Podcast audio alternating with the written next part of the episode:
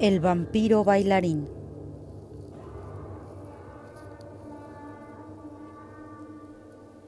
En cierto reino de cierta nación vivía un viejo matrimonio que tenía una hija llamada Marusia. En aquel reino existía la costumbre de celebrar cada año unas alegres fiestas que duraban toda una semana. Para esa ocasión, las muchachas se reunían en una cabaña y allí preparaban los pasteles, las bebidas y todo lo necesario. Y por la noche llegaban los chicos y entonces comenzaba el baile y la diversión. La primera noche entró en la cabaña un joven forastero de tez pálida y muy atractivo. Nadie sabía de dónde venía, pero era muy educado y enseguida despertó simpatías. Cuando se puso a bailar, se ganó además la admiración de todos, pues mirarlo era una auténtica maravilla. Entre las muchachas, Marusia era la que mejor bailaba, así que todas la animaron a bailar con él. Cuando llegó la hora de terminar la fiesta y regresar a casa, aquel caballero se ofreció a acompañar a Marusia y antes de despedirse le dijo, Marusia, aunque acabamos de conocernos, te amo y quiero pedirte que seas mi mujer. ¿Querrás casarte conmigo? Marusia se puso muy contenta ante la declaración del joven, pues ella también se sentía enamorada. Sin embargo, cuando quiso saber de dónde era exactamente y a qué se dedicaba, el misterioso extranjero le respondió con evasivas. Apenas llegó a su casa, Marusia le contó a su madre todo lo sucedido, expresándole su ilusión y sus inquietudes. Escucha, Marusia, le dijo su madre, lleva mañana contigo un ovillo de hilo. Al despedirte de ese joven, átale el hilo a un botón sin que se dé cuenta. Después podrás seguir el hilo y así sabrás dónde vive.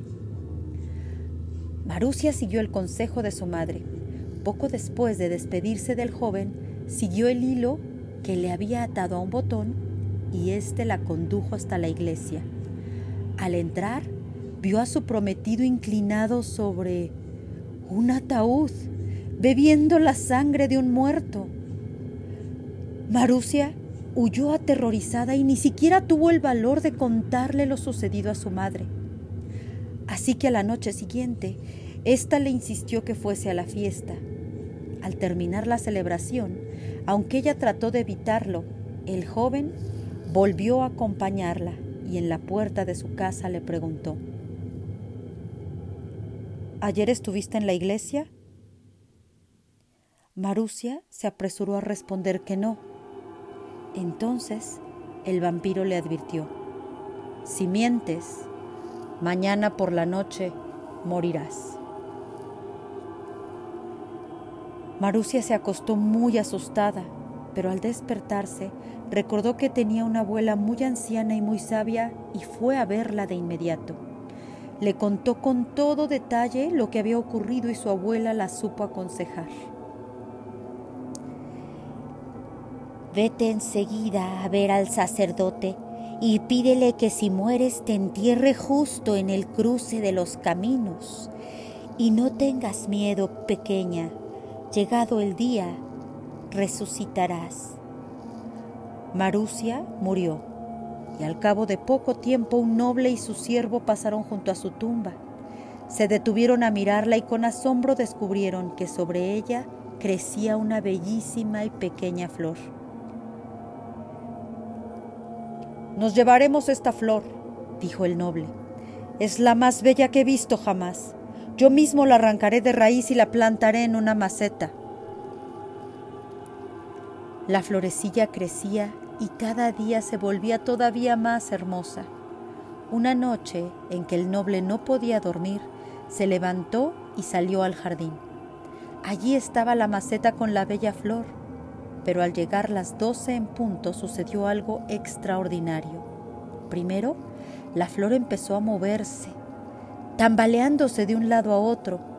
y después se separó del tallo y cayó al suelo. Entonces, ante la mirada incrédula del noble, la flor dejó de ser una flor para convertirse en la joven más bella y más dulce que había visto jamás.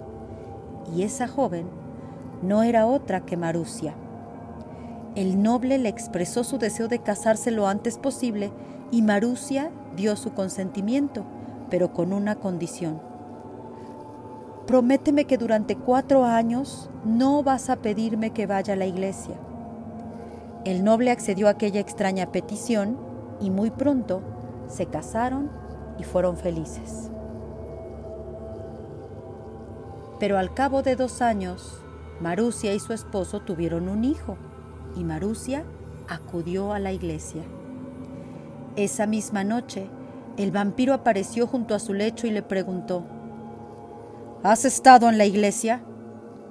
Ella tuvo miedo y lo negó, pero antes de irse el vampiro le dijo al oído, Si me has mentido, tu marido y tu hijo morirán. Al día siguiente, Marusia corrió a ver a su abuela para pedirle consejo. Ella le dio una pequeña botella con agua bendita y otra que contenía el agua de la vida. Después le indicó lo que tenía que hacer. Por la noche, el vampiro apareció y les arrebató la vida a su marido y a su hijo. Pero Marusia se enfrentó a él con estas palabras. Ayer estuve en la iglesia y la primera vez que me lo preguntaste también. Fue entonces cuando te vi beber la sangre de un muerto, porque eres un vampiro. Tras decir esto, lo roció con agua bendita y el monstruo quedó inmediatamente convertido en polvo. Después, corrió junto a su marido y su hijo, los roció con el agua de la vida y vio cómo resucitaban al instante. A partir de aquel día, Marusia y su familia vivieron juntos y sin penas durante muchos, muchos años.